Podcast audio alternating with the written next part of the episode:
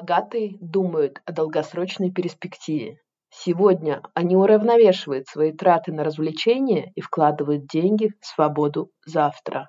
Харв Экер, американский бизнесмен, мотивационный спикер. Также он разработал теорию, объясняющую, почему ряд людей становятся чрезвычайно успешными в финансовых вопросах, а другие нет. Также он автор бестселлера «Думай как миллионер». Харв Экер считает, что за наше отношение к деньгам отвечает специальная программа, которую можно изменить. И ваша удача, образование и уровень интеллекта не имеют большого значения. Гораздо важнее то, как вы запрограммированы – на финансовое процветание или на прозябание.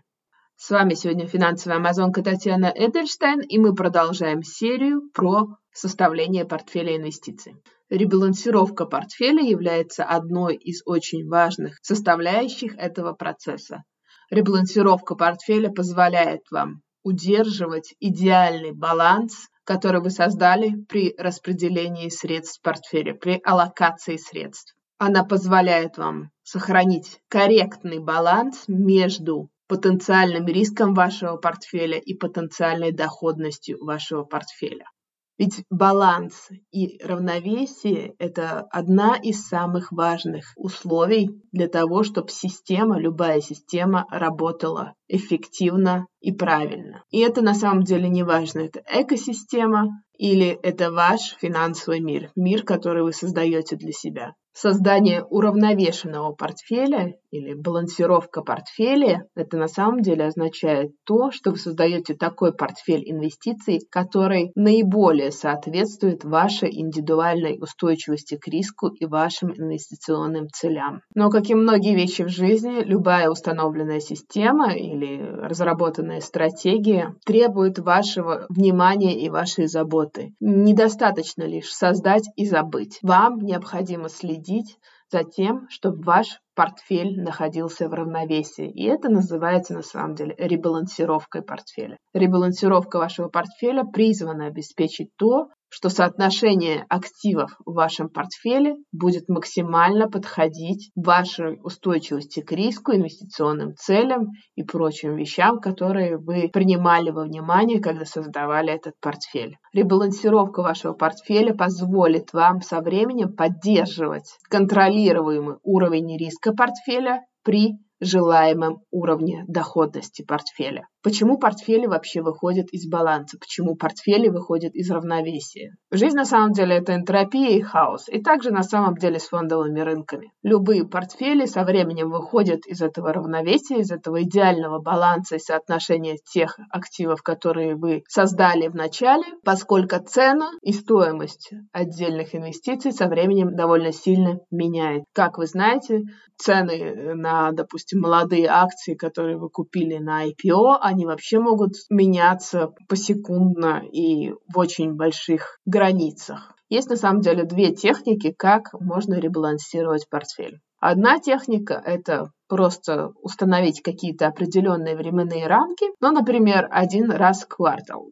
Допустим, вы можете заходить э, в свой портфель, смотреть, что там происходит, и раз в квартал вы можете производить эту ребалансировку. Второй вариант, который есть, это совершать ребалансировку портфеля, когда распределение ваших активов отклоняется на определенную сумму, не знаю, более чем 10%. Ну, это зависит от того, какую вы себе установите цель. От, э, соответственно, установленного этого идеального в начале соотношения активов. Давайте я немного поясню, как это работает. Например, я возьму очень простой пример, чтобы вам было просто понятнее. Вы создали свой идеальный портфель, в котором находится 50% акций и 50% облигаций. В данном случае неважно, по каких активах я говорю. С таким же успехом это может быть 50% недвижимости и 50% марочного вина. Со временем, допустим, цены на эти акции очень сильно выросли. А вы вложили, допустим, 100 евро в акции и 100 евро в облигации, соответственно. Стоимость акций со временем выросла, например, на 100%. То есть акции теперь стоят больше не 100 евро, а 200 евро. В то же время как стоимость облигаций упала на 25%. То есть они теперь стоят уже не 100 евро, а 75 евро. Соответственно, получается, что ваш портфель находится в дисбалансе. Больше нету этого идеального равновесия 50 на 50, То есть там было и там вложено 100, и там вложено 100.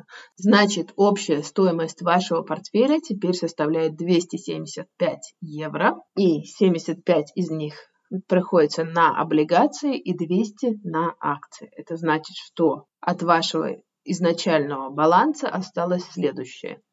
Облигации теперь занимают 27,27% ,27 в этом распределении, а соответственно акции занимают 72,72% в этом распределении.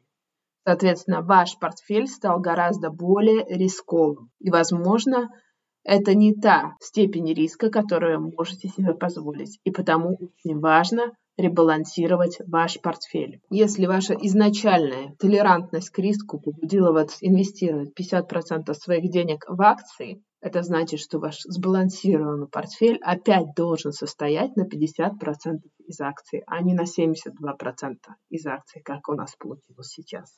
Каким образом вообще происходит ребалансировка портфеля? Есть два способа это сделать.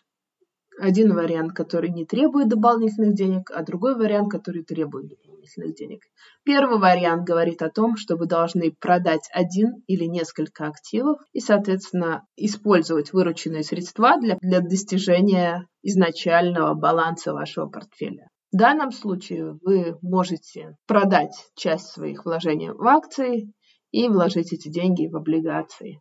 Второй вариант, вы можете инвестировать просто еще больше денег, соответственно, докупить больше облигаций, чтобы вернуться к этому изначальному балансу. Обычно это выглядит так, что вы продаете более высокоэффективные инвестиции и покупаете менее эффективные инвестиции. Или вы, опять же, стратегически распоряжаетесь новыми вложениями. Я, если честно, сторонник второго варианта, потому что первый вариант или это, назовем так, традиционные, когда не требуются дополнительные вложения, значит, что от вас требуется продать наиболее эффективные активы. Мне это не всегда нравится. И, то есть мне кажется, что это не всегда логично так делать. Соответственно, я сторонник того, чтобы доложить еще денег и как бы выровнять этот идеальный баланс таким способом за счет внесения новых средств поскольку он позволяет вам оставить ваших победителей, ваших как бы флагманов и продолжает приносить вам превосходные результаты, соответственно. Однако вы должны удерживаться от излишней ребалансировки ваших портфелей, потому что это значит, каждый раз, когда вы ребалансируете портфель, вы должны как бы держать в уме два важных аспекта. Первый аспект – это аспект налогообложения,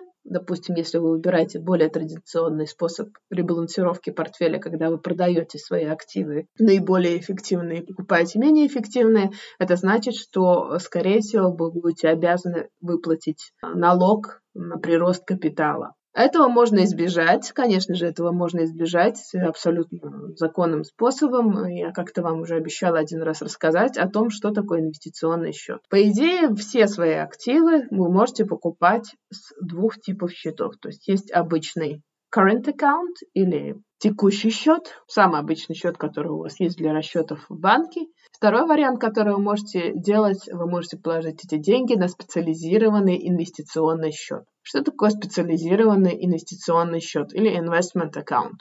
Вы зачисляете туда деньги с обычного текущего счета, но это такой специализированный счет в банке, с которого вы можете только зачислить деньги, затем купить акции, ну или облигации, любые ценные бумаги, и также получить на этот счет деньги с продажи этих ценных бумаг. Вы не можете распоряжаться инвестиционным счетом по-другому. Вы можете только зачислить туда деньги или снять с них деньги. И в этих случаях с вас будут как бы учитываться налоговый интерес. Пока деньги остаются на этом инвестиционном счету, в большинстве случаев они как бы этот, этот налоговый интерес не считается в большинстве европейских стран. Конечно, я не налоговый консультант, и потому вы обязательно должны осведомиться у своего налогового консультанта, так ли это в вашей стране. Но ну, я просто описываю стандартный случай, как это работает. То есть, еще раз, есть обычный текущий счет, и вы с него можете покупать ценные бумаги, но тогда при каждой сделке покупки-продажи вам надо будет, соответственно, выплачивать налоги. Или вы можете отложить эти деньги, допустим, на инвестиционный счет, и пока эти деньги крутятся на этом инвестиционном счету, налоговый интерес не возникает. А возникает только, когда вы эти деньги с этого счета снимаете.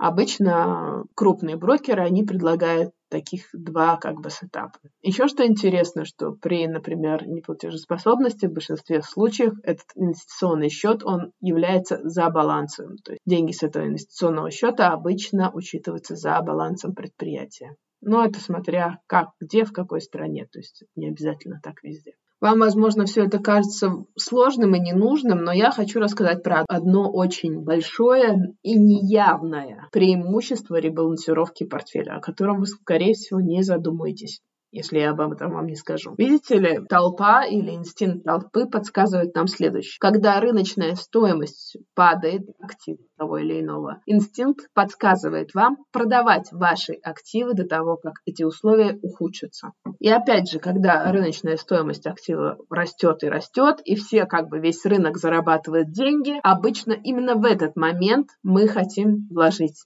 деньги в рынок. Это человеческая природа. Но это также и полная противоположность идеи вообще рынка, то для того, чтобы быть успешным, вам надо покупать по низкой цене и продавать по высокой. То есть получается все наоборот. И это человеческая природа, инстинкт толпы, это вас толкает на это. А в случае, если вы совершаете эту ребалансировку регулярно, например, раз в квартал, вы вынуждены продавать дорого и покупать дешево. И это одно из самых значительных преимуществ поддержания сбалансированного портфеля в течение довольно продолжительного времени. Приведу маленький пример, чтобы было понятнее. Допустим, происходит коллапс рынка, и акции теряют 50% от своей стоимости в вашем портфеле. Соответственно, пропорция облигаций автоматически становится очень большой. Не правда ли?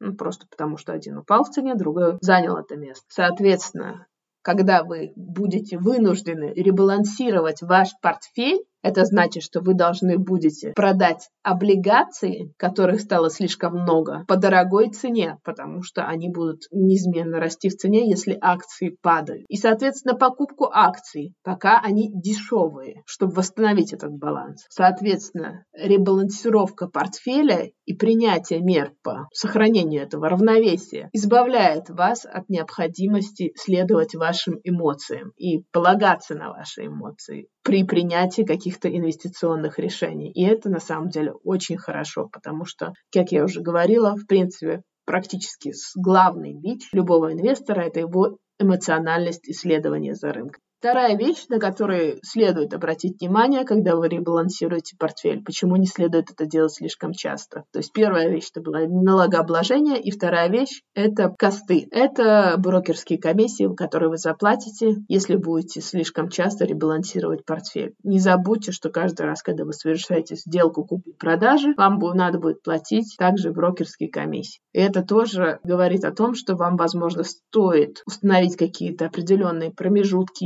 или временные, или, как я уже говорила, про суммы, пропорции сумм, когда, допустим, выходит за определенную сумму, соответственно, вы должны балансировать ваш портфель. Слишком частая ребалансировка портфеля – это тоже плохо. Отсутствие ребалансировки портфеля – это катастрофически для вашего портфеля на самом деле. Ну вот, на сегодня, наверное, это было все. Была рада сегодня с вами пообщаться. Напоминаю, сегодня с вами была финансовая амазонка Татьяна Эдельштейн. В следующих выпусках я планирую поговорить о портфелях знаменитых людей. Мне тоже кажется, что это будет очень интересно. Напоминаю вам о том, что я очень ценю ваши лайки и оценки в Apple подкастах и других провайдерах подкастов. Наслаждайтесь осенью и помните, что до Нового года осталось всего лишь два месяца. Вы можете потратить их либо на отговорки, либо на то, чтобы достичь желаемого, чего я вам и желаю. Пока-пока! Наш юрист просил сказать, эта серия подкастов записана исключительно в образовательных и информационных целях. В рамках серии подкастов я не предоставляю финансовые консультации. Соответственно, не принимая во внимание ваши цели, финансовые ситуации, ваши потребности, знания или опыт. Любые упоминания какого-либо конкретного финансового инструмента, продукта, услуги, провайдера услуг случайные и не несут оценочных суждений или побуждения к какому-либо действию. Пожалуйста, ознакомьтесь с полным текстом дисклеймера на странице подкастов.